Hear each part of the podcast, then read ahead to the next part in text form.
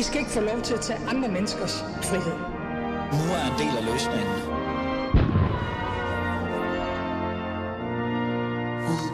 Velkommen til øh, Alice Fæderland, som i dag, i dagens anledning, bliver styret af mig, som er Rosa Lund, udlænding og integrationsordfører i Enhedslisten. Og øh, grunden til, at det er mig, der har været på programmet i dag, er jo, Ali, at du har fødselsdag. Jeg har fødselsdag, og det er jo, Rosa, øh, nu, nu er det jo Alice Fæderland, og du får lov til at være vært på i dag. Men det hedder jo Rosas Fæderland i dag, gør det ikke det? Gør det det? Nå, men det er jeg glad for. Det er jeg glad for. Det er jeg glad for. Hvor gammel er det, du bliver? Øhm, jeg har svært ved at sige det. Skal jeg sige det? Ej, jeg kan godt sige det. Jeg bliver 40. 40. 40 år gammel, og går stadig med kasket. Det er altså, synes jeg bare, jeg synes ikke, der, jeg tænker at ikke, der er noget. Jeg glæder mig lidt til at blive 40 faktisk. Der er fem år til. Ja. Øh, så kan man jo holde en kæmpe stor fest. Skal du ikke holde en stor fest? Jamen, jeg, jeg er virkelig dårlig til fødselsdag, Rosa. Jeg har en dårlig, dårlig erfaring med fødselsdag. Øh, jeg tror, det, det er sådan noget, nu skal det blive sådan noget Freud nu, ikke? Psykoanalytisk, men, øh, men nej, men jeg har taget kage med til dig. Ej, hvor dejligt. Vi Tak havde, for det. Fik du kage. Vi fik sådan en kagemand med kasket på. Øh, Sejt. men Rosa, før du går i gang, så lad mig lige prøve at sige, hvorfor du overhovedet sidder der, ikke? Er det ikke, skal Ja. ikke gøre det? Fordi Jo. Det er jo reelt set mig, der er vært på det her program, og det bliver også ved med, kære lyttere, til jer, der skrev i går. Ja, det har og- ikke skiftet. Nej, der var, der var en del, der skrev til mig i går og sagde, Ali, er du stoppet med at være vært? Fordi der var det Nicoline Prehn, der var vært på programmet i går. Ah. Men, men det er fordi, at jeg sådan tænkte, nogle gange skal man også give slip og give øh, mikrofonen til andre. Rosa Lund, i dag er du jo vært på mit program, fordi det netop er min fødselsdag, men fordi du også er en af de politikere, jeg øh, respekterer rigtig meget, også selvom vi er ekstremt uenige. Det er jeg glad for. Så derfor så tænker jeg, at det kunne da være interessant at give øh, mikrofonen til dig, Rosa Lund, øh, medlem af Enhedslisten i årtier, jeg ved ikke, hvor mange, hvor mange år du har været, øh, og, øh, og få dig til at, sådan, at sige, hvad synes du, der er vigtigt at tale med mig om, og også måske bare spørge lidt nysgerrig ind til, hvordan det er, jeg overhovedet er blevet, som jeg er, øh, måske. Men, men, men jeg ved jo ikke, hvad vi skal lave i dag. Nej, men det ved jeg. Så skal vi prøve at komme i gang? Og, øh, og, så, og så bare også lige her til sidst øh, noget meget teknisk. Øhm, I lytter, I er jo altid, ligesom I altid gør, velkommen til at deltage i programmet, så vi har spørgsmål til mig eller Rosa. Så, så send det ind på 92 45 99 45, øh, eller skriv på vores Facebook-side, eller øh, besked, eller hvad nu end er. Så skal jeg nok tage det op. 92 øh, øh, 45 99 45. Skriv til os, så tager vi det op. Men så er det på plads. Rosa Lund, Mm. det er dig, der er vært. Nu holder jeg min Det er bøtte. mig, der er vært. Jamen altså, øhm, jeg synes jo, vi skal starte med at snakke lidt om dit stjernetegn, eftersom det her er et fødselsdagsafsnit. Mit stjernetegn. Øhm, Er det, altså, går du op i stjerner? jeg går meget op i stjernetegn. Okay. Og du, øh, du må jo være ved, når du har fødselsdag i dag. Det må jeg jo så være. Jeg ved ikke så meget om stjernetegn. Nej, men skal jeg fortælle dig. Okay. Vædderen er et meget stærkt stjernetegn. Det er et ildtegn. Jeg er skytte. Det er også et ildtegn. Mm. Øh, og det er et stjernetegn, som er sådan, hvad kan man sige, go-getter-agtigt stjernetegn. Er det det? En vædder ved, hvad, hvad vædderen vil. Og en vædder har også meget, øhm, hvad skal vi kalde det, livs, livsenergi. Altså en vædder er i virkeligheden et meget lyst stjernetegn. Det, en vædder ser ikke sådan, så tungt på tingene. Så på den måde Okay. synes jeg, øh, er et stærkt, et stærkt stjernetegn. Men du går ikke selv op i stjernetegn, kan jeg næsten regne ud. Nej, ikke rigtigt. Ikke rigtigt. Øhm, det eneste, jeg sådan har forholdt mig til i forhold til stjernetegn, det er jo det der med, om, øh, om det matcher andre. Altså sådan, du ved, jeg har, jeg har jo oplevet, nu er jeg jo blevet 40, ikke? Mm. Livserfaring. Jeg har jo datet et par stykker i mit liv, og de gik meget op i, om man så matchede. Og det har jeg altid synes jeg var mærkeligt, men ellers har jeg aldrig rigtigt. Nej. Altså, man kan sige, du, du, er jo, øh, du er jo meget vedder i den forstand, at øh, du starter det her program med at sige, at du har givet programmet til mig, og så snakker du selv rigtig meget. Øh, det er meget typisk for et ildtegn, og meget typisk for en vædder. Det er ikke nogen dårlig ting. Altså, jeg er jo selv skytte, som også er et ildtegn. Altså, vædderen er også en, der gerne vil, vil se og blive set. Altså, vædderen er ligesom øh, både øh, nysgerrig, men også... Øh, hvad skal man sige, øh, opmærksomhedskrævende er et forkert ord, men mere sådan øh, bestemt og en, der kommer frem i verden. Det, øh, det er meget typisk for vædder. De er ikke sådan nogen, som sidder på bagerste række. Vædder er sådan nogen, der sidder på forreste række. Og det tænker jeg passer meget godt øh, Okay. på dig. Okay, interessant. Men, men, Men- Rosa, jeg må lige høre, øh, også til vores lytter, så de ved, hvad det er, vi, vi skal forholde os til. Hvad, hvad skal vi i dag? Bare sådan en lille opresummering Jamen af vores igen, menu. hvis jeg selv kunne få lov til at kontrollere det program, jeg har lavet til dig her, Ale, så, vil det, så, så, så, så tror jeg faktisk, at det ville være rigtig fedt. Fordi jeg skulle lige til at sige, at, øh, at det vi jo skal snakke om i programmet her, er jo slet ikke stjernetegn. Jeg synes bare, at det var en fin intro, når nu Mm. det er din fødselsdag. Men øhm, dit program her, Alice Fæderland, det handler jo om integrationspolitik og udlændingepolitik. Og jeg tror også, det er derfor, jeg selv er hyppig gæst i programmet. Og øh, jeg bliver jo altid kaldt herind for ligesom at være uenig med dig. Øh, og jeg bliver også altid kaldt herind for ligesom at være castet op imod dine andre gæster. Øh, som kan være Rasmus Stoklund, eller Ja. Morten Dahlin, eller andre udlændingeordfører, som jeg er uenig med. Og så Mm. tænkte jeg, når nu det er din fødselsdag, så synes jeg, det giver mening at starte programmet med at snakke om det, der samler os. Fordi integrationsdebatten behøver ikke at splitte. Øh, Den kan også samle. Der er jo nogle ting, vi er øh, enige om, selvom at vi øh, altid bliver kastet op imod hinanden. Og derfor så synes jeg egentlig, at vi skulle starte med at snakke lidt om negativ social kontrol. Øhm, Mm. Fordi der oplever jeg faktisk, at vi er enige. Så der vil jeg egentlig gerne spørge dig, Ali, om du er tilfreds, om du synes, det er nok med den måde, regeringen gør det på. De har nedsat den her kommission. Mm. De kalder det for den glemte kvindekamp. Jeg synes selv, det er enormt provokerende, fordi hvem er det, der har glemt den? Altså, det er i hvert fald ikke mig, og jeg ved det heller ikke af dig. Så hvem er det, der har glemt den? Er det Mette Frederiksen? Er det Mathias Tesfaye? Jeg ved ikke, hvem der har glemt den. Øh, så det vil jeg gerne spørge dig, hvad du tænker om. Øh, det er jo sjovt, fordi vi er fuldstændig enige, ikke? Øh, altså, ja, Det da jeg, jamen det, altså, da, da jeg hørte det der med, øh, ja, jeg går ekstremt meget op i social kontrol. Jeg nægter jo at kalde det negativ social kontrol, fordi jeg på en eller anden måde mener, at det åbner en mulighed op for, at man så skal definere, hvad er positivt og negativt. Det er en anden snak. Men da jeg hørte om, at de ville altså, sætte en kommission øh, til at forholde sig til det, og, og nu siger jeg det også bare ærligt, også kigge på medlemmerne og så videre, og, og også navnet, altså den glemte kvindekamp, der blev jeg virkelig, virkelig irriteret. det er jo sagt på en Mm, det jeg. Øhm, og, og jeg følte lidt, øh, Rosa, lidt, at, at altså, først så havde jeg lyst til at stille øh, Mathias øh, til Sveje og nogle af de andre. Jeg prøvede faktisk også at få ham i studiet. Han kunne desværre ikke, han havde travlt. Øh, altså det spørgsmål, der hedder, hvem er det egentlig, der har glemt dem? Altså er det dig, øh, Mathias til Sveje? Er det regeringen? Er det, er det de røde? Er det de borgerlige? Hvem er det? Øhm, men, øh, er det systemet? Det er meget Er det svært at finde ud af, hvem det er. Ja, ja, absolut. har glemt den her kvindekamp. Fuldstændig enig. Øh, øh, men, men, øh, men jeg synes jo ikke, at det går godt, og jeg ved jo godt, det er nemt som ikke-politiker. Og også kigge på dig, for du er du jo netop politiker og folketingsmedlem, mm. og så sige, at I ikke gør nok. Men jeg synes jo ærligt talt, det her med, øhm, øh, altså det her gør, opgør med, eller øh, det her hjælp, som reelt set jeg anser som helt normalt basale menneskerettigheder, som kvinder, der gerne vil have helt Mm. basale menneskerettigheder, at den ikke eksisterer nærmest. Øh, og hver gang vi gerne vil gøre noget, så er det enten sådan noget med, at vi skal bare have mere arbejde. Så bliver det sådan meget beskæftigelsesagtigt, ikke? så i de skal bare din optik, hvad skulle Øh, man så gøre i stedet for? Øhm, altså, jeg synes jo, det er... Det er nu bliver det jo sådan meget Hvis du var øh, rødfløj. politikeren, hvis du var ministeren, prøv- hvad ville du så gøre? Jeg er jo også socialrådgiver. Jeg er tidligere socialrådgiver. Det er snyd. Men jeg Det er vil... ikke snyd. Ah, lidt. Jeg vil, jeg vil, det, jeg vil gøre, det er, at jeg vil reelt set sætte, på, sætte ind på alle parametre i forhold til øhm, øh, den forebyggelsesdel, der er omkring det. Altså det, øh, jeg vil også Ja. arbejde med social kontrol, men, men forebyggelsesdel, fordi det i bund og grund, så handler det jo om det miljø, man vokser op i. Mm. Øh, og så er jeg sådan lidt ligeglad med, om det er religiøs eller ikke religiøs, eller det er traditionelt eller ikke traditionelt. Øh, når man vokser op i et miljø, hvor det er helt normalt for eksempel at, være, at have halalkærester som 14-årig, altså det vil sige at nærmest blive forlovet med Ahmed for at bare få lov til at hænge ud med ham, så har vi et problem. Mm. Øh, så, er det, så er det galt, fordi allerede der begynder du at lære to unge mennesker på 12-13 år, at de skal have forældrenes godkendelse bare at få lov til at hænge ud og blive forlovet. Mm. Så det jeg vil gøre, det er, at jeg vil jo øh, massivt sætte ind i, hvad hedder det, den sociale indsats. Mm. Øh, og altså gadeplansindsatsen og folkeskolen og daginstitutionerne, det er der, jeg vil gøre rigtig meget ud af at, at have øh, en kamp med det her. Altså over ikke- for forældrene.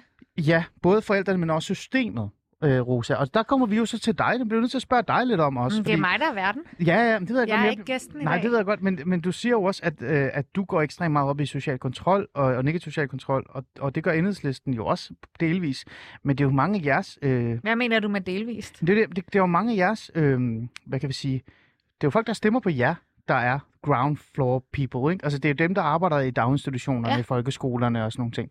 Og når jeg har mødt dem, Rosa, så er de meget svært ved erkende, at det med at have forlovelsesring på som 14-årig er en forkert ting. det er mere en kulturel ting, Jeg og ved det ikke, hvad det er for nogle enhedslistevælgere, du møder, fordi de enhedslistevælgere, jeg møder, de går ekstremt meget op i retten til egen krop, retten til at være sig selv, retten til egen seksualitet, og også egentlig retten til at have, et barn, en, have en barndom. Så, så det synes jeg, der er, er, er vildt spændende, hvad det er for nogle mennesker, du møder, kontra hvad for nogle mennesker, jeg selv møder. Måske ved jeg lidt mere om enhedslisten, end du gør. Det gør du nok også. Øh, Det har du nok altså ret i. egentlig. Men jeg vil egentlig gerne spørge dig, findes negativ social kontrol andre steder end, end i de miljøer, hvor man har en halalkæreste? Øh, ja, selvfølgelig gør den det. Altså, den findes også i, øh, hvad hedder det, i kristne, altså øh, meget stærkt troende kristne miljøer. Den findes også i øh, hinduistiske miljøer. Den- Den findes også i Jehovas vidne Mm. miljø. Altså, jeg har oplevet, ja, da jeg arbejdede i en, en specifik kommune, der havde jeg rigtig mange med Jehovas vidner som, som, øh, som borger. Der fandtes det også. Og mener du som socialrådgiver, Ali, både som socialrådgiver og som Ali, Ja, øh, at, at det er de samme tiltag, der, der kan hjælpe i de forskellige miljøer, eller er man ligesom nødt til at målrette det efter, at her er der nogen, som tilhører en religion, her mm. er der Mm. nogen, som måske er flygtet og ikke har levet hele deres liv i Danmark, og her er der nogen, som, du ved... Ja. Der rammer du jo øh, på sømmet, ikke? Eller Jamen, jeg har også arbejdet med ikke? negativ social Jamen, det- i mange år. Åh, oh. Øh, vi skal bare lave et program om det her. Det tror jeg Øhm, også.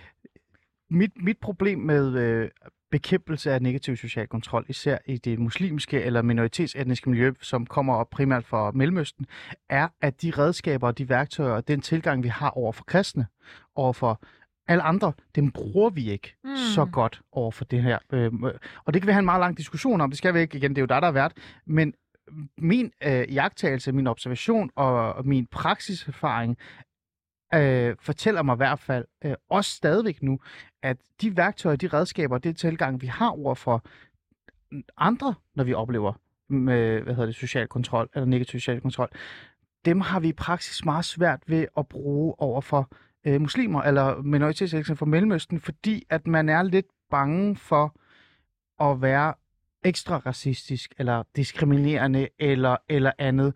Altså Øh, træde man er- nogen man- over tæerne man er, måske. man er reelt lidt bange for den kultur. Og jeg kan måske godt forstå det, Rose, for det er også en ny kultur. Det er en ny ting, vi skal forholde os til. Vi har mange års erfaring med at arbejde med, med kristne, eller øh, hvad hedder det, øh, Jehovas vidner. Mm. Vi har mange års erfaring med at arbejde med Leif, der bor ude i Lolland, i sådan en lille øh, community, der holder øje med alt og alle. Ikke? Men det her, det er noget nyt for os. Altså, jeg har en, en anden analyse. Ja. men jeg er enig i, at der er forskel. Øh, min analyse er, at, øh, at vi simpelthen har spændt ben for os selv øh, i kampen mod negativ social kontrol med den stramme udlændingepolitik. Altså, mm. Man har strammet udlændingepolitikken så meget, at man faktisk har forhindret unge kvinder i at få deres egen opholdstilladelse. Og når man ikke har sit eget opholdsgrundlag, man er afhængig af sin mands, så bliver man jo ikke skilt. Fordi så bliver man smidt ud af landet Mm. så står du der og skal vælge mellem, vil jeg gerne være i Danmark sammen med min øh, idiotmand, men så kan jeg det mindste være sammen med mine børn, eller skal jeg gå fra min idiotmand, og så bliver jeg smidt ud af landet og bliver taget væk fra mine børn. Altså, øhm, så jeg tror, at vores meget, meget stramme udlændingepolitik i virkeligheden spænder ben for det, alle gerne vil, fra den yderste venstrefløj til den yderste højrefløj, nemlig at tage et opgør med negativ social kontrol. Mm. Hvad siger du til den analyse? Jeg vil sige, at den er delvis korrekt, øh, men det er en lille gruppe. Øh, den erfaring, jeg har med, øh, øh, altså den erfaring, jeg kan trække fra det socialrådgiverarbejde, jeg har lavet, og også med unge, jeg stadig skriver med, som skriver til mig, øh, også det boligsociale, Rosa, det er jo, mm-hmm. at den store procentdel af unge, jeg møder, øh, som lever i social kontrol, eller også kvinder, det er ikke, de er der ikke, fordi de ikke har et øh, øh, opholdsgrundlag. Altså, det er jo anden generation, eller folk med dansk statsborger, øh, men de oplever det stadigvæk. Mm. Øh, altså, og det er endda også folk, der er i beskæftigelse. Det er derfor, det irriterer mig, når højrefløjen siger, at de skal bare på arbejdsmarkedet. ja, så, skal de så bliver det, Det er så løser det alt. Øh, jamen, det er det, fordi at øh, i virkeligheden, så, øh, så det gør det jo ikke. Nej. Fordi jeg har også mødt øh, folk, der er altså fuldtidsansat og buschauffører, eller har deres egen virksomhed, som stadig udfører social kontrol over for deres børn. Ja, klart. Så, så jeg siger ikke, at det er forkert, det du siger. Jeg siger bare, at det kan vi ikke redde verden med. Det, det er en meget, meget lille gruppe. Men det, Problemet er større end bare at give folk opholdstilladelse. det leder måske meget godt over i det næste, jeg havde tænkt, vi skulle snakke om, som jeg ved, at, at vi to også har en eller anden fælles, hvad kan man sige, fælles uh, grundholdning omkring, og det er, hvor meget religion skal styre et samfund. Ja. Fordi øh, spørgsmålet om negativ social kontrol handler ikke, tror jeg, og det ved jeg, at du heller ikke tror, kun om religion. Det handler jo også om alt mulige andre ting, familiestrukturer og særligt jo om patriarkatet. Øh, men i forhold til det her med religion, hvad, hvad er dit eget forhold så til religion? Altså, du tror ikke på stjernetegn, kan vi forstå. Hvad tror du så på? Øh, det er sjovt. Altså, det er det der med alderen, Rosa. Jeg ved ikke, om det... Ej, det er det nok ikke med dig, for du, du har en stærk øh, forhold, altså i forhold til, om du kan lide religion eller ej. Men øh, da jeg var yngre, der kunne jeg virkelig ikke lide religion. Jeg synes virkelig... Altså, jeg var, jeg var jo borgerlig, men jeg, jeg, jeg bongede ind i det der med, at det er opium for folket. Det gjorde jeg. Jeg voksede op i Helsingør øh, mm. og gik på Helsingør Gymnasie, hvor Rød Ungdom styre alt. Ikke? Øh, så jeg er jo ikke stærk øh, tilhænger af religion. Øh, det er jeg faktisk ikke, fordi jeg ser det faktisk som sådan en stats øh, magtsagtige ting. Altså det, det er en, en magtposition at have, når man er i en religion. Øh, men jeg synes, at religion skal have en plads. For eksempel Danmark er et kristent land. Øh, kristendommen står i øh, grundloven, så vidt jeg kan huske, osv. osv. Så, så, så, så jeg har det sådan, at, øh, at der skal være plads til religion, men det skal være en privat ting. Og det skal ikke fylde for meget, og det skal ikke have for meget magt. med, at folk øh, går rundt og tror på alt muligt, og går i kirke, eller går i moské, eller går i øh, Nej, synagogen. Jeg, jeg er faktisk ligeglad. Så længe det ikke er styrende for deres ja. liv, eller for samfundet, eller hvordan Eller det miljø, og det det samfund, de lever af. Altså, ja. der, der tænker jeg, så begynder jeg at blive kritisk, ligesom jeg gør over for alt øh, magt. Øh, mm. Altså sådan mm. positioner eller, eller styreformer. Ikke?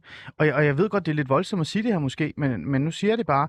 Altså, jeg ser det jo som en form for magtposition, eller øh, at man nærmest bonger ind i en styreform, hvis man bor i et boligsocialt område, et socialt udsat område, hvor øh, måske har en, en stærk position. Øh, har du det ser det. selv praktiseret en religion? Øhm, nej, jeg har haft nogle spirituelle, åndelige øjeblikke. Jeg havde et øjeblik øh, på Mallorca, hvor jeg mødte en katolsk øh, præst, som sagde fem år til mig, og så begyndte jeg at bryde fuldstændig sammen. Det er en anden samtale, men, men jeg har haft sådan nogle, øh, nogle Nej, øjeblikke. det er ikke en anden samtale. Det siger jo noget om, hvad det er, religion kan, og hvad det er... Absolut. Øh, jeg tror meget, at at mennesker har behov for at tro på noget, og derfor har jeg også meget respekt for folk, som er religiøse, men jeg har det ligesom dig. Det skal jo ikke være styrende for vores samfund. I enhedslisten går vi jo også ind for en adskillelse af kirke og stat. Ja, øhm, ja. For det skal ikke være det, der styrer. Nej. Men i enhedslisten, og dig især, øh, I har jo ikke svært ved at kritisere øh, øh, hvad hedder kirken øh, og, og andre religioner. Men når det kommer til for eksempel islam, og, øh, og de her øh, moskéer, der er rundt omkring, så synes jeg, at jeg er tilbøjelig til, og nu siger jeg tilbøjelig til, og igen, det er jo dig, der, der ved mere om indelsen, end jeg gør, øh, til at måske at tage et par skridt tilbage. Og jeg kan huske, da vi lavede med vores, øh, vores lille program, Rosa, i, øh, i, øh, på Nørrebro, eller hedder ja, det, det, det roserøde Nørrebro, ja. at mit gamle program på, på en anden kanal, som øh, er ikke så god som vores kanal nu, øh, der, der havde vi en lille snak, vi ikke optog, hvor jeg sagde til hende, åh Rosa, jeg vil ønske, I var med til at tage nogle opgør med nogle af de her lidt negativ måske er dig i Danmark. Og så sagde du til mig, det er jeg klar på. Jeg har aldrig sagt, at jeg er klar på det. Men så skulle du også være klar på at ja, tage opgør med, med kirken. Jeg tror, at forskellen er jo, at i Danmark har vi ikke statsmoskéer. Vi har, en, vi har statskirke. Altså, det er jo kirken, som ligesom er skrevet ind i vores grundlov. Det er jo ikke synagogen eller moskeen. Eller, altså, og derfor er moskéerne jo, øh, hvad kan man sige, over i den private sfære. Mm. Og hvad folk gør privat, det kan jeg jo ikke styre. Jeg går ikke ind for sindelagskontrol, for eksempel. Nej, men det gør jeg jo heller ikke. Men Rosa, du sagde jo lige før, at du heller ikke accepterer, hvis, hvis man bor i et miljø, eller er i en, en form for stats, eller ikke stat, men en form for styre, eller øh, øh et magtområde, hvor øh, en religion eller en tro bestemmer for meget. Ja, men altså dengang jeg gik i gymnasiet, det er jo mange år siden på Nørrebro, der var jeg da også med til at få smidt hitspoterier ud af mit gymnasie, fordi at de, okay. øh, de fyldte rigtig meget på mit gymnasie. Og øh, de ville gerne bestemme alt muligt, og vi synes jo i, øh, i vores hippie elevråd, at det var dem, der var valgt til at bestemme, der skulle have lov til at bestemme. Ja. Så, øh, så derfor så tog vi ligesom et, et opgør med ja. dem. De skulle ikke komme ud på ja. Metropolitanskolen og væve. Det ville vi simpelthen ikke have. Men så lad mig stille dig et lille spørgsmål her. Men det er mig, der er værd. Jamen det ved jeg godt. Nej, jeg, er bare, jeg er bare nysgerrig, ikke? Fordi at, så siger jeg, hvad jeg er, jeg synes, der er irriterende. Ja. Og der, der kan du måske udfordre mig. Fordi for eksempel i Gellerup, der eksisterer der to moskéer, som jeg synes er meget interessante. Ikke? Mm. I Egellup i Aarhus, det er et mm. meget, meget stort område, hvor der er et boligsocialt mm. område, som slås med rigtig mange problemer. Øh, lige spytklat fra Bazaar Vest og Gellerup og Toveshøj, der ligger Grimhøj Moskéen. Ja, den det kender vi alle sammen. Det er et voldsomt forfærdeligt sted. Den kender vi alle sammen. Der har vi ikke noget imod at Kendt sige nogle TV. ja, øh, salafister og sådan noget, ikke? og, og haft folk, der er taget til islamisk stat faktisk. Øhm, men der ligger også Fredens Moské som er en, en, et fint, fantastisk lille øh, moské, som øh, gør rigtig meget for civilsamfundet osv. Men de ligger midt i Gellerup, og de fylder vanvittigt meget. Og når man taler med folk derude, så går de meget op i, hvad imamen tænker, hvad fredens måske tænker, og hvordan det er ud. Og, og det ser jeg jo som en magt.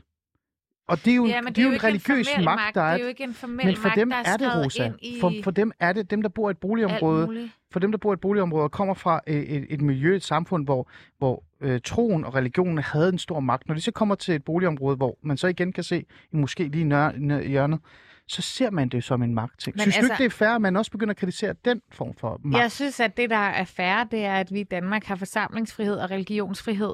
Og hvis vi ligesom begynder at gradbøje det, så bliver de frihedsværdier ikke særlig meget værd. Øhm, og derfor er jeg faktisk lidt... Jeg er også uenig i din analyse af situationen i Gellerup-parken, men det tror jeg ikke, eller det håber jeg ikke kommer bag på nogen. Men jeg synes jo, det er fair nok at mene, som, som du gør, netop fordi, at det gode med, ved vores demokrati er, at man må faktisk mene lige, hvad man Ja, vil. det, det har du fuldstændig ret i. Øhm, hvis det er helt det samme, samme scenarie galt, og det gør det jo i visse byer. Der er en by i uh, midt, uh, Midtjylland, hvor uh, der er rigtig mange uh, Jehovas vidner. Mm. Vil du så også lade være med at blande dig i, hvad der skete i et, et community, hvor øh, en, et Jehovas vidner øh, øh, community, hvor det betød rigtig meget. Jamen, altså, ja, det vil jeg, så længe at det, der foregår, ikke er ulovligt. Altså, de der eksempler, vi har set på de her ulovlige skilsmissekontrakter, Mm der synes jeg, at staten har et ansvar for at gå ind og blande sig og sige, prøv at høre, det, der foregår der, det er faktisk ulovligt. Det er ikke de papirer, der bliver lavet i en eller anden øh, religiø- religiøst øh, trosamfund, der gør gældende her. Det er de love, der er vedtaget i Folketinget. Så hvis nu Jehovas vidner, de gik ind og sagde, Nå, men her hos os, der... Øh, øh, der må man øh, der må man simpelthen ikke få en abort. Jo, det må man faktisk gerne, for det står i den danske lovgivning. Så alle i Danmark må få en abort. Okay. Øhm, forstår du, hvad jeg mener? Ja, det gør jeg 100%. Så det synes jeg er sådan Godt. Yes. distinktionen. Okay. Øhm, Jeg håber også, du forstår, hvad jeg mener. Jamen, jeg forstår 100% hvad du mener. Jeg forstår 100% hvad du mener. Jeg synes bare, at det, der altid klæder det her program, det er, at man kan gå fordomsfrit ind i en snak om nogle ting. 100%. Og derfor så, øh, ja. så synes jeg måske også, det er lidt ærgerligt, at det bliver fremstillet, eller at du fremstiller det som om, at enhedslistevælgere er på en bestemt måde, eller enhedslisten har Ja. berøringsangst over for nogle ting. Jeg mener faktisk ikke, det er rigtigt. Nej, og det, det kan du måske have ret i, at nogle, nogle gange så bliver man lidt for kantet øh, i forhold til det. Måske har jeg bare større forventninger. Øh, og mine forventninger kommer nok på baggrund af, hvad jeg selv synes.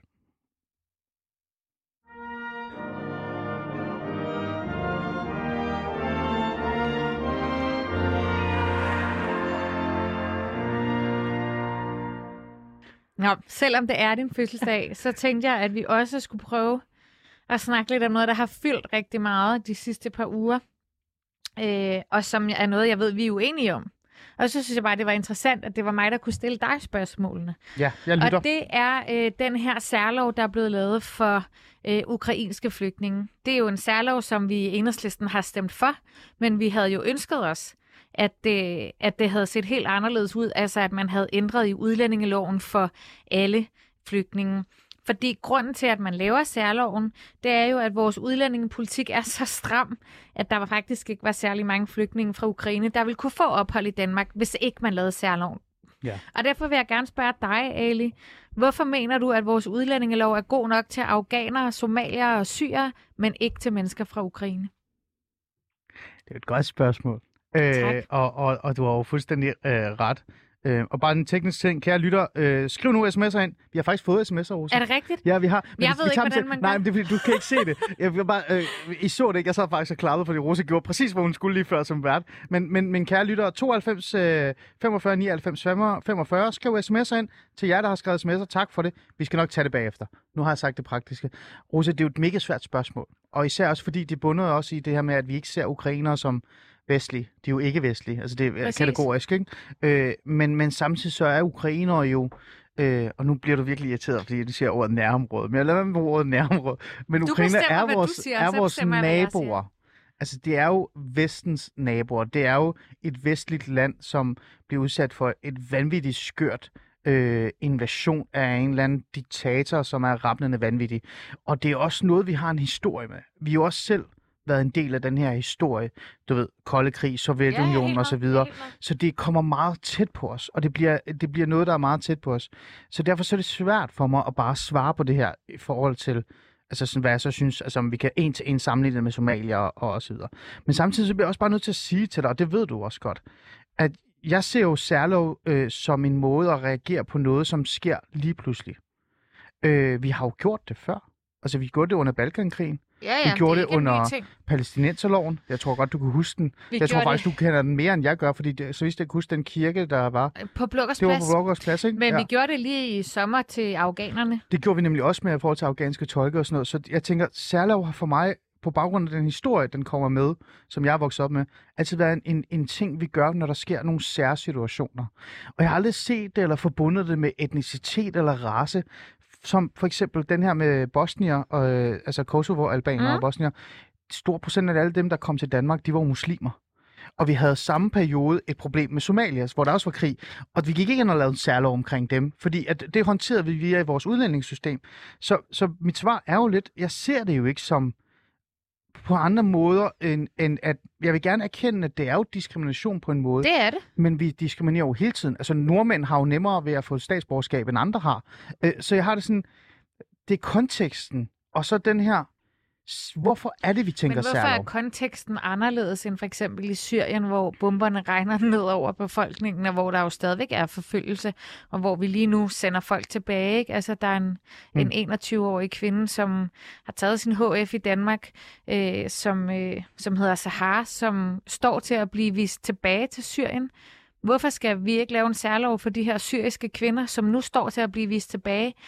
Øh, og som jo, har, som er jo er noget, vi har diskuteret politisk i over et år. Hvorfor skal de ikke have vores beskyttelse, når ukrainerne skal?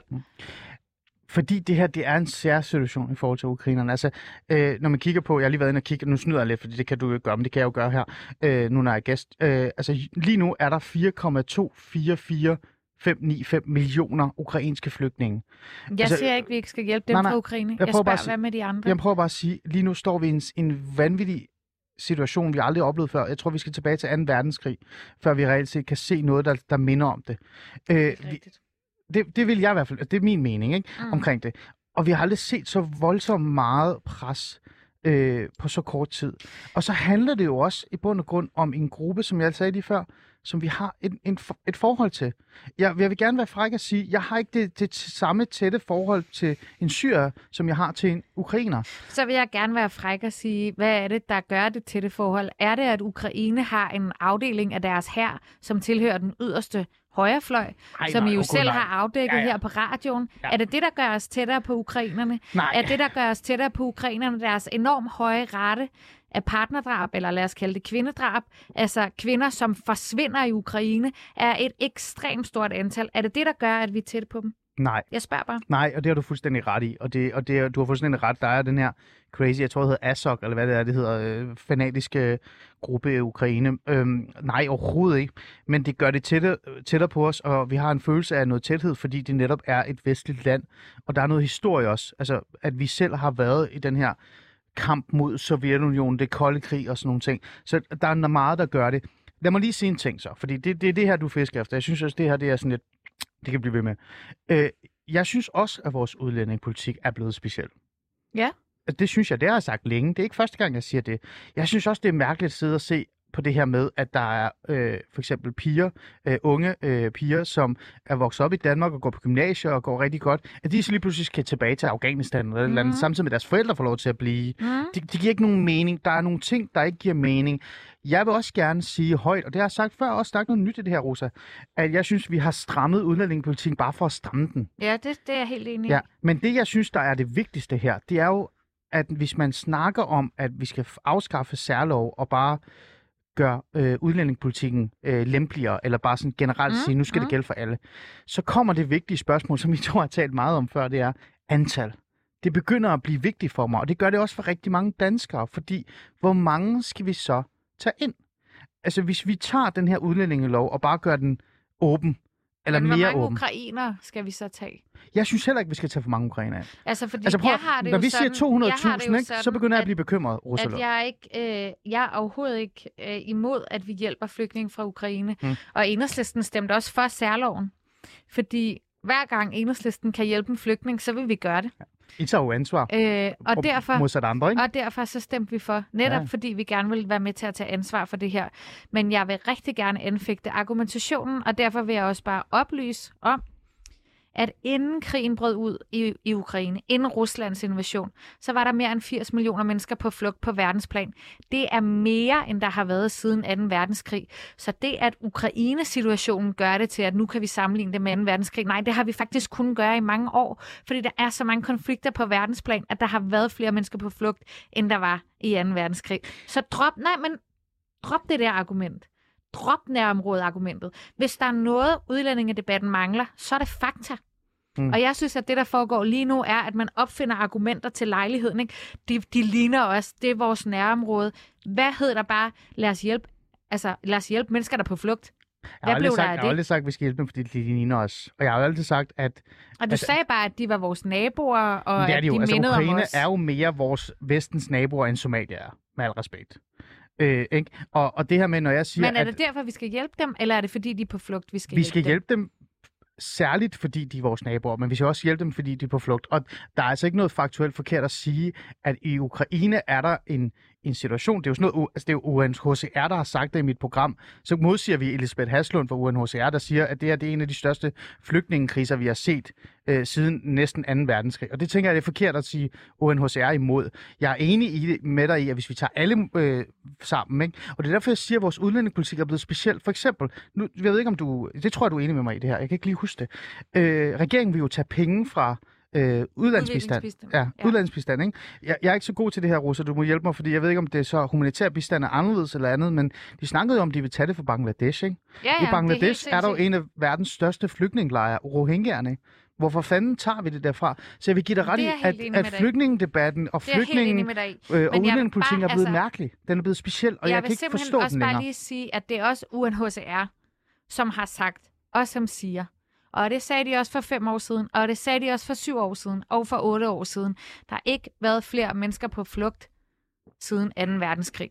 Så det jeg bare prøver at sige, alle. det jeg bare prøver at sige, det jeg bare prøver at sige, det er, selvfølgelig er det bare endnu flere, når du lægger Ukraine-flygtningene oveni. Jeg siger bare, verden har været i en konstant flygtningekrise i rigtig, rigtig mange år, ja. og det er det, derfor, at jeg spørger dig, hvorfor er det, at vores udlændingelov ikke også skal hjælpe de andre flygtninge? Antal. Det er meget, jeg er meget optaget af antal, fordi for eksempel som øh, øh, enhedslisten har foreslået, så skal vi ændre øh, også den der kriterie, eller hvad nu kalder det, den der sætning, der hedder, at man ikke må hjemsendes, indtil der er fred. Præcis. Ja. Hvornår er der fred, Rosalund? Der er jo aldrig fred. Rigtig fred. Altså, i Somalia vil der aldrig være fred. Så det vil sige, skal vi åbne op for alle somalier skal kunne komme til Danmark og få asyl? Skal vi åbne op, at alle syrere skal komme til Danmark for at få asyl? Skal vi åbne op af for, for selv iraneren, eller kurdisk iraneren, som har arbejdet i Tyrkiet i 5-6 år, og har mødt vanvittigt meget diskrimination og racisme i Tyrkiet? De er jo rappelende sindssyge i Tyrkiet, nogle af dem. Øh, øh, ikke kan ar- arbejde mere, og så migrerer op til Danmark og vil gerne vil bede om asyl. Så antallet er vigtigt for mig. Jeg har ikke så, noget mod at så hjælpe sæt dem et her. antal på. Det spørger du altså mig om, når Ja, jeg gør er gæst i dit radioprogram. Og nu er du gæst i mit radioprogram. Ja. Så derfor, Ali, sæt et antal på, hvor mange flygtninge kan vi tage fra Ukraine. Jeg bliver bekymret, når vi siger 100.000.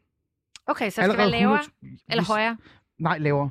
Hvis det, hvis, det, hvis det var mig, der var minister, eller hvad det var. Det leger vi nu. Nu, hvis det var mig, der var minister, så ville jeg faktisk begynde, fordi at, at ukrainerne er vores naboer. Ukrainerne er ressourcestærke, men det er ikke alle ukrainere, der er ressourcestærke. Ukraine er også et, et fattigt land, og den første bølge, der er kommet til Danmark, har været de, de ressourcestærke. Men den næste bølge, den næste bølge, der kommer, det er ikke de ressourcestærke, de er ressourcesvage. Og jeg er altid optaget af, det er altså, fordi jeg er socialrådgiver og selv er gammel flygtningebarn. Mm. Jeg er altid optaget af, at vi skal hjælpe de rigtige og, det, og på den bedst mulige måde. Hvem er de forkerte flygtninge? Jeg vil ikke sige det forkerte. Okay, men der sige- var, du sagde bare, at der var nogen, der var rigtige. Så må Ja, der det er jo også fordi- være nogen, der er Det forkerte. er fordi for eksempel, øh, der var jo en periode, hvor der kom vanvittigt mange nigerianere til kysten Så de i Spanien. forkerte. Jamen, de er jo ikke de er jo migranter. De, Nigeria er, er der ikke krig, Rosalund. De er migranter. De flygter til, eller de flygter jo ikke, men de kalder det flygte, men de tager til, til Europa, fordi de gerne vil arbejde. Jeg vil gerne hjælpe af Bangladesh flygtninge. Mm. Jeg vil gerne hjælpe øh, de kurdiske flygtninge, der er op i øh, Kobane for eksempel. Jeg vil gerne hjælpe dem, fordi jeg selv er tidligere flygtning. Der er rigtig mange, du sagde det selv, der er vanvittigt mange. Og jeg har brug for at sige, der er noget, der er noget tal her. Hvor mange kan vi tage af den, hvor mange tager af det? Jeg vil jo ønske, at vores øh, udlændingepolitik virkede også på europæisk plan, så vi faktisk kunne hente nogen fra de her flygtningelejre. Hvis du kommer og sagde til mig, Ali, skal vi ikke sige, at øh, vi sender nogen hjem, og så henter vi 500 fra øh, flygtningelejren Libanon, så vil jeg sige, lad os fucking gøre det. De har brug for det. Fordi de flygter Så reelt du for noget. siger 80.000 fra Ukraine. Nu sidder jeg jo ikke i ministeriet, vel? Jeg har jo ikke styr på, på antal. Jeg ved bare, at, øh, at Tyskland øh, sagde for, ja til for mange. Jeg ved, at vi sagde ja til for mange i rigtig mange år, og det slås vi med. Vi snakker om social kontrol osv. osv. Øh, og jeg har brug for at sætte et loft på et tidspunkt, øh, så hurtigt som muligt, også i forhold til ukrainer. Det vil være ekstremt, og jeg synes, det er der, hvor det borgerlige Danmark virkelig kvejer sig her. Jeg synes, det er virkelig, virkelig mærkeligt øh, at sidde og se, at det borgerlige Danmark også mig, hvis jeg kan gå ud og sige, at jeg vil gerne have et tal på, hvor mange syre og somalier og andre kommer til landet, men ukrainere, de kan bare komme, så mange de har lyst til. Mm. Bare kom. Det det. Og det gør jeg ikke. Det gør jeg ikke. Jeg synes også, at det begynder at blive bekymrende i forhold til, hvor mange antal ukrainere vi tager ind i landet. Ja. Fordi vi skal hjælpe på den rigtige måde, og vi skal løfte Så i du vil flok. gerne have et lavere tal på, end det tal, der er sat nu, som er op, også lidt shaky tal, men op Ja, man mod ikke rigtig styr på det, 100.000. ikke? Op mod 100.000. Øh, jeg vil hjælpe bedst muligt. Hvis jeg kan hjælpe 80.000 bedst muligt, så vil jeg hellere gøre det, og så hjælpe 20.000 videre i et andet land i Europa, Så du som de kan tage noget ansvar. på Socialdemokraternes argumentation om, at vi skal øh, ikke tage folk til Europa, vi skal hjælpe dem der, hvor de er. Allerhelst ja, men vi skal stadig hente nogen. Vi skal stadig... Jeg vil hellere have hjælp Hvad de så, med svageste. dem, hvad så med dem, som man må sige er de svageste, som kommer? Som for eksempel øh, den her 21-årige kvinde, som hedder Sahar, som er fra Syrien, som er i gang med at tage en HF, som har boet i Danmark i mange år, øh, som nu står til at blive sendt ud af Danmark. Jeg vil da sige, at hun var øh, en flygtning, som havde brug for vores hjælp. Hvad tror du, der sker med kvinder, som bliver sendt tilbage til Syrien, som har været på flugt? Tror du, Assad han synes, de er super fede, eller tror du, at han gerne vil af med dem? Egentlig. Det, det, det, det ved jeg jo ikke. Altså, øh, Jamen, jeg spørger øh, dig, hvad tror du? Jeg, jeg, jeg ved det ærligt talt ikke, og jeg regner stærkt med, at når man sidder i Udlændingsstyrelsen og Flygtningenævnet, at man har kompetencer nok til at tage en rigtig beslutning. Men og det er jo har noget, man det? vi skal, ja, det, ved, det ved jeg jo. Det er jo, det er jo øh, politikernes arbejde altså at finde ud af, nej, om de har nu er det. det mig, der er verden. Ja. Det er sådan, at når Udlændingestyrelsen afgør en sag, så i, i over 50 procent af sagerne, så omgør flygtningenævnet sagen. Hvad siger det dig om vores system? Det var det, jeg sagde til at starte med. Jeg synes, der er noget galt i vores system. Mm. Og det er jo, fordi jeg er socialrådgiver. Og jeg mm. Kan lægge mærke til, at sagsbehandlingerne er mærkelige. Ikke? Ja. Og der, der har vi et problem. Er det så på grund af pres? Altså, er der for mange sager? Er det blevet for, øh, for besværligt at forholde sig til? Altså, hvis jeg bare kigger lap og las igennem, som er beskæftigelse og sociallovene, så er der meget af det, jeg ikke forstår. Mm, Øh, er der noget der, vi skal kigge på? For jeg synes også, det er mærkeligt. mm. Men så, jeg så vidt jeg kan huske, så nogle af sagerne har det været, at Udlændingsstyrelsen har besluttet sig for, at, at folk skal sendes hjem på baggrund af en øh, hvad hedder det, paragraf, og så har flygtningenævnet modsagt det under, i forhold til en anden paragraf. Mm. Og, og igen, der er sådan lidt, hvad er det, der sker her? Der er noget byråkratisk.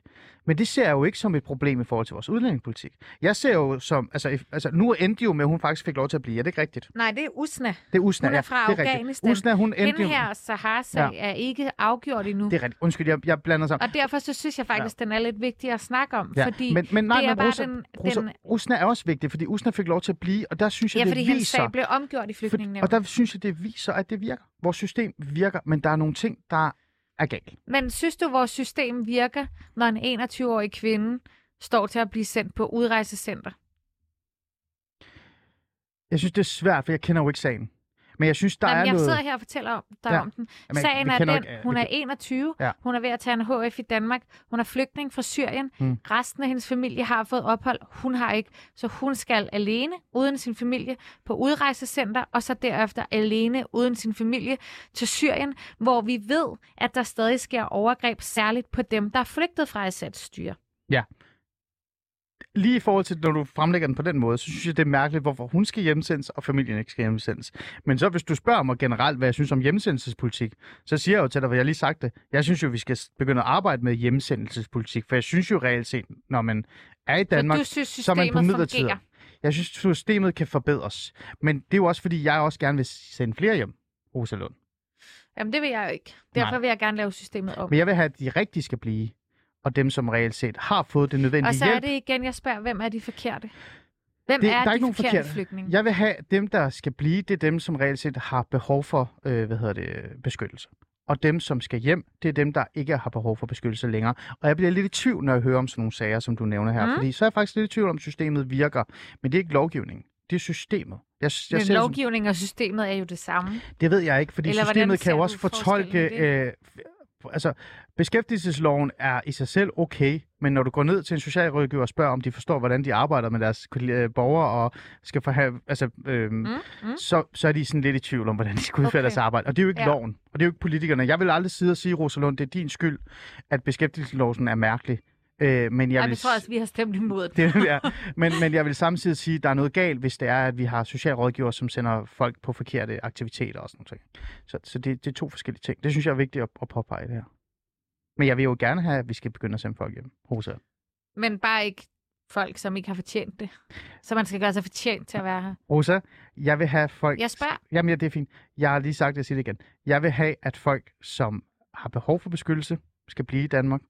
Og dem, der ikke har behov for beskyttelse, fordi udlændinge og flygtninge har gået igennem deres sager, de skal hjemsendes. Og så skal de også hjemsendes. Fordi ellers så skal vi begynde at tale om, øh, skal vi så droppe øh, forståelsen af flygtningen? Skal folk bare være migranter, når det kommer til Danmark, eller ej? Skal vi opgive det her med midlertidig opholdstilladelse og sige, enten har du permanent opholdstilladelse, ellers må du ikke være i landet. Der er det meget, synes jeg, der det var starter en op. sindssygt god idé. Ja, os det ved jeg godt, du synes, lidt på men den. det ved jeg godt, du synes. Ja, men, det er men så siger jeg, så skal vi begynde at have den samtale. Men hmm, i den samtale ligger der jo også et spørgsmål om, at når man har så stram en udlændingepolitik, som vi har, så vil der jo altid være nogen, der kommer i klemme. Og det er derfor, jeg spørger dig, når nu det er den anden sag på 14 dage, hvor en ung kvinde, som er velintegreret, som tager sin uddannelse, står til at skulle sendes ud af landet, Hmm siger, at det så ikke et kæmpe vink med en vognstang om, at der er noget galt med vores system? Altså, vi har en sag om ugen lige nu. Øh, jeg begyndte allerede at tænke på det dengang for lang tid siden, hvor vi havde den her øh, unge pige øh, fra, øh, jeg kan ikke huske, et asiatisk land. Jeg ved ikke, om hun var fra Thailand, eller hvor hun anden var fra. Øh, Jeg tænker på Mint. Ja, præcis. Så jo, altså, og det er, det, det, jeg er meget enig med dig. Der er noget galt i systemet. Der er noget galt i selve behandlingen af sagerne. Og det, det, det synes, der synes jeg, at Mathias Tesfaye svigter Mm. hans medarbejdere, kan man jo nærmest sige. Ikke? Ja. Men i forhold til at ændre loven generelt, så begynder vi at have nogle samtaler, vi så skal have for at kunne gøre det. Altså i forhold til udlændingeloven. Og, og, Men og det er lempelse. måske en samtale, vi trænger til at have. Det vil jeg give dig ret i. Øh, Prøv at, vi to, jeg er klar på den, det er du også, tror jeg. Ja, meget. Men jeg tror faktisk, at begge fløje ikke rigtig har lyst til at tage den, for den er svær, ikke? Den er sindssygt svær, og Fordi jeg hvad tror, er at, hjemsendelsespolitik? jeg tror, at det, som der er udlændingepolitikkens største problem, er, at den er automatreaktionernes holdeplads. Enig. Altså, der er ikke nogen, der tør at tale om det, der er svært. Der er ikke nogen, der tør at tale om det, der er dilemmafyldt. Mm. Men jeg vil sige dig så meget, og det ved du, for jeg har sagt det i dit program rigtig mange gange, Ja. At jeg synes ikke, det er svært at sige, at man ikke kan sætte et tal på, hvor mange flygtninge, der skal komme, Nej. fordi Danmark har underskrevet flygtningekonventionen som et af de første lande i verden i øvrigt. Og det synes jeg er en god ting. Men jeg synes jo, det er nemt at sætte tal på, cirka. Så hvis man i hvert fald ved det, ikke? Øh, men, men du har jo fuldstændig ret. Og den der automatreaktion øh, gælder også medierne. Det vil jeg huske på nu, Rosa. Ja. Selvom jeg synes, jeg faktisk gør det okay med at lægge op til dialog, så synes jeg jo faktisk, for eksempel, jeg selv har deltaget øh, i et debat rigtig mange gange, og jeg er virkelig blevet træt af, jeg har meget respekt for, for Pernille Vermund, lige så meget som jeg har for dig, men jeg har altid stået og tænkt, hvorfor er det, at når man laver debatter, så skal det yderste højre og yderste venstre stå og råbe hinanden? I forhold til øh, udlændingepolitik og integrationspolitik. Hvorfor er meget det, vi ikke, vi ikke på en eller det, anden måde der er finder en, interessant, en synes jeg, i forhold det? til det, det er jo, hvad man bliver castet op imod. Ja. Altså, jeg er jo castet til at sige nogle bestemte ting, og, og det er Pernille Vermund også. Ja. Og øh, du caster mig jo også til at sige nogle bestemte Og det ting. og det er jeg. derfor, jeg synes, det er interessant at snakke om det, vi faktisk er enige om. Ja. Og det er også derfor, at jeg altid siger ja til at deltage i dit program, fordi jeg faktisk også får lov til at slå hul på nogle myter og nogle fordomme, der er om enhedslisten. For eksempel, at vi ikke skulle gå op i at tage et opgør øh, med negativ social kontrol. Mm. Og jeg sagde heller ikke noget, da du sagde det. Så var jeg helt stille. Ja, spændende. Spændende, spændende. Men jeg tænker, jeg har faktisk taget en gave med til dig. Nu det er din fødselsdag. Har du det? Ja, det har jeg. Det er en quiz. Åh, oh, oh, En nej. Gavequiz. Er det, er det sådan en... Åh, oh, okay. Jeg er ikke så god til quizzer. Jeg tror, at den her kan du godt. Jeg ved det ikke. Den er måske, kommer du til at synes, den er lidt søgt. Men Okay. noget af det, der også øh, samler dig og mig, eller noget, vi i hvert fald begge to rigtig godt kan lide, som ikke overhovedet handler om integrations- eller udlændingepolitik, Mm. det er jo Star Wars. Øh, Rosa, to sekunder før vi går i gang med den. Skal vi have vores spørgsmål, eller skal vi tage den bagefter? Lad os, tage, lad os starte med spørg- lad os tage spørgsmålet. Ja. Og så tager vi quizzen. Okay, vi skynder os med For jeg kunne spørgsmålet. godt tænke mig at slutte med quizzen. Okay, okay. Øh, ej, nu begynder jeg at sidde og være nervøs. Det skal du ikke, det skal du ikke. okay, øh, men det tager vi bagefter. Godt. Øhm, vi har fået nogle spørgsmål fra vores Ja, lyttere, Rosa. Ikke? Øh, der er en, der har skrevet her. Hvad synes Ali om enhedslisten politik om beskæftigelse og offentlige ydelser? Åh oh, gud. Øh, det, det sjove er, at jeg tror ærligt talt, ikke, at hvis jeg satte mig i et rum med, med et borgerligt parti, og øh, et rum med Rosa Lund, siger bare Rosa Lund, fordi jeg Mm. snakker ikke så meget om andre, de andre, øh, okay, måske også øh, nogle af de andre, så tror jeg faktisk, jeg vil komme mere til enighed øh, med Rosas øh, politik omkring beskæftigelse og offentlige ydelser end andre. Det eneste problem, vi vil have, det er nok, hvor høje ydelser vi skal have. Der vil jeg nok være det modsatte af dig. Ikke? Men jeg synes jo, beskæftigelsesloven er noget vrøvl. Den burde nærmest skrottes, brændes ihjel og starte forfra. Men uenige i forhold til ydelser, tænker jeg, vi er. Øhm, et andet spørgsmål er, kan politikere ikke snart bekæmpe fysisk vold i forhold til opdragelse af minoritetsetniske miljøer? Hvorfor berøringsangsten? Rune, Rosa, den er til dig, tror jeg. Jamen, det kan vi da godt. Det kan vi da sagtens. Og det gør vi også, synes jeg. Jeg synes ikke, øh, synes ikke det er rigtigt, at det bruger vi ikke tid på. Altså, vi, det er ulovligt i Danmark at slå sine børn. Okay. Lige meget, hvilken hudfarve man har, eller hvad man tror på, eller om man går op i sine stjernetegn, eller om man går ned i moskeen, så må okay. Man ikke slå sine børn. Så er det sagt. Øhm, skal vi ikke blive bedre til at kritisere moskéer som under, kvindeundertrykker, Rosa Lund? Jeg synes, vi skal blive bedre til at kritisere alle, der kvinden undertrykker. Men hvad med moskéer? Jamen, de hører da ind under alle. Okay. Altså partiformænd, moskéer, Mm. alle, der undertrykker kvinder. Okay. Det skal vi da kritisere. Godt. Så er det svar. Så er der en, der bare roser dig. Ej, hvor dejligt. Tak. Rosa, tak for at bekæmpe social kontrol. Hilsen en pige fra ghettoen. Fedt. en pige fra ghettoen til en anden pige fra ghettoen. Er, er, er Blågårdsplads så ghetto? Nej, det er faktisk ikke på ghetto-listen. Okay, godt. Ved du hvad, det var det. Det var det. Øh, ja, altså, vi har nogle andre, men lad os, lad os gemme dem. Fordi Lad os at, gemme dem. øh, Jeg har lavet en quiz til dig jo. Godt. Quizzen er, Ali... Vil du trykke på knappen først, eller vil Jeg, du... jeg kan det er fordi, jeg ikke kan huske, om det var Firen. firen. Ja. Den her. Hold da op. Okay. Er du klar? Øhm, ja. Jeg er klar. Kæmpe yndlingssang, det der, altså. Du kan bare... Kan du se den kugle? Så kan du bare skrue ned for den kugle. Okay. Ja. Er bare, det føles bare så, hvad hedder sådan noget, blasfemisk at skrue ned for Star Wars titelmelodien. Øh, quizzen er, Ali... Jeg har slukket min computer nu, fordi jeg må ikke snyde. er... Du kan heller ikke snyde. Okay. Quizzen er, hvem på borgen er hvem i Star Wars? Ifølge dig? Eller? Ifølge mig.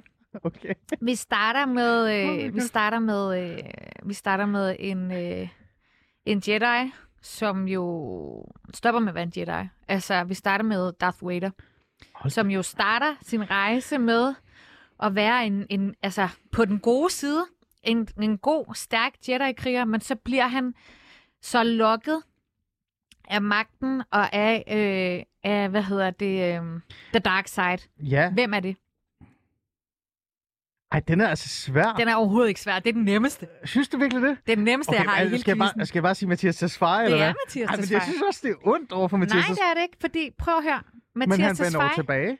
Mathias Øh, Tesfaye har jo været medlem af Enhedslisten. Det er Rød Ungdom. Og jeg kender jo Mathias Tesfaye, fordi vi var medlemmer af en organisation, der hed Rød Ungdom, Ja. da vi var meget unge. Og så ved jeg ikke, hvad der skete med Mathias. Men han blev lokket af The Dark Side, og nu er han socialdemokrat. Tror du Så ikke? jeg synes faktisk, at, øh, at den holder. Men det synes du ikke. Rosa, jeg må lige så spørge om noget lige hurtigt så, for i forhold til den her. Øh, Ja. øh, han vender jo tilbage til the good side. Har du sådan en idé om, at Mathias Tesfaye en dag vender tilbage til the good side? Jeg ifølge håber dig? hver dag. Okay. Ja, og det var bare det. Yes. Jeg håber hver dag.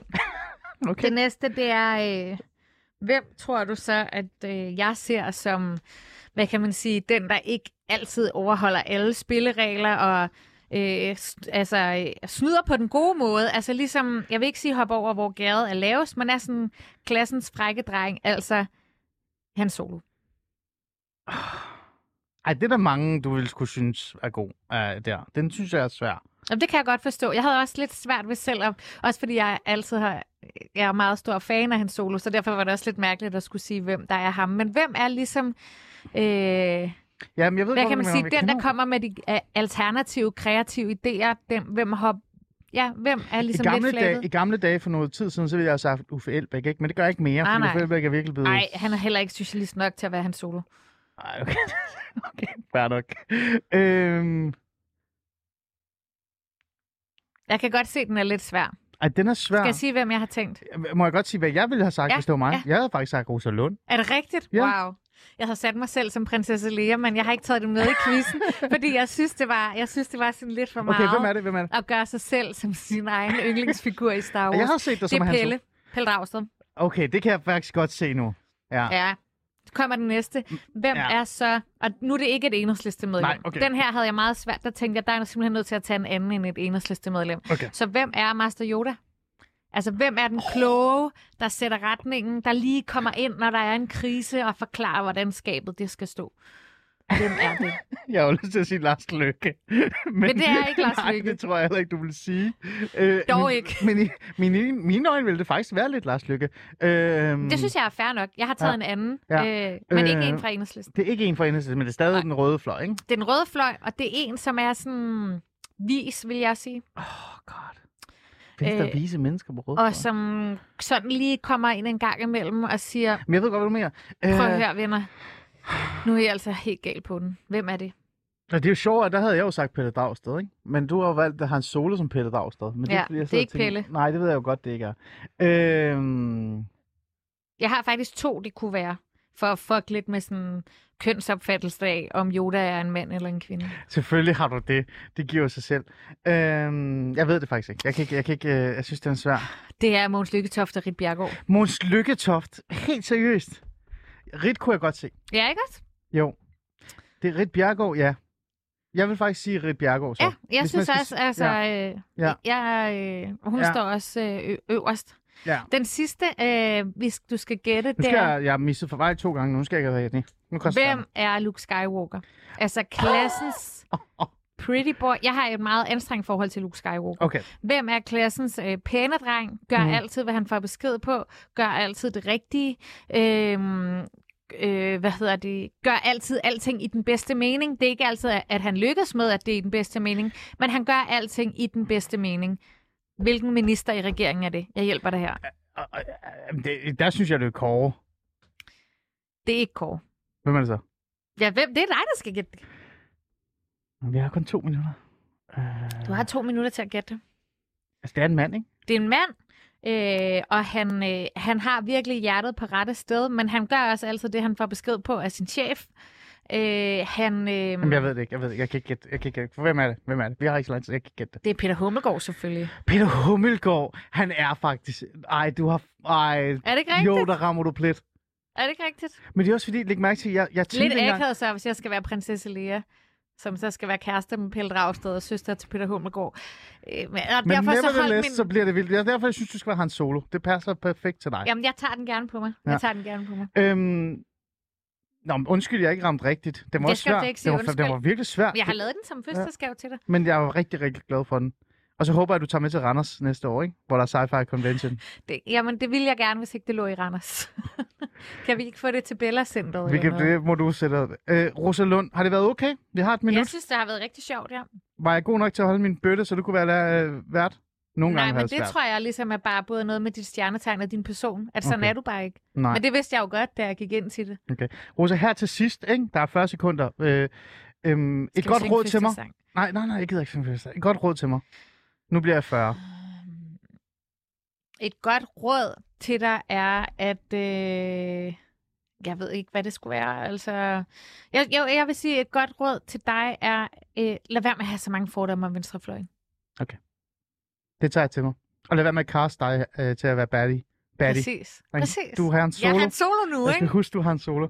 Rosa Lund, øh, tak fordi du gad at komme og fejre min fødselsdag med Det mig. gad jeg og rigtig tage godt. Vil du Og gøre det igen en anden dag? Det vil jeg gerne, ja. Tag til den og være vært? Det, det vil jeg rigtig gerne. Det var sjovt. Det er jeg glad for. Og til jer lyttere, tak fordi I sendte sms'er og det hele og lyttede med, som altid. I morgen, der er det helt normalt. Jeg er vært, og vi har Pia Kærsgaard i studiet. Glæd jer til det. Det bliver spændende. Nu er der nyheder.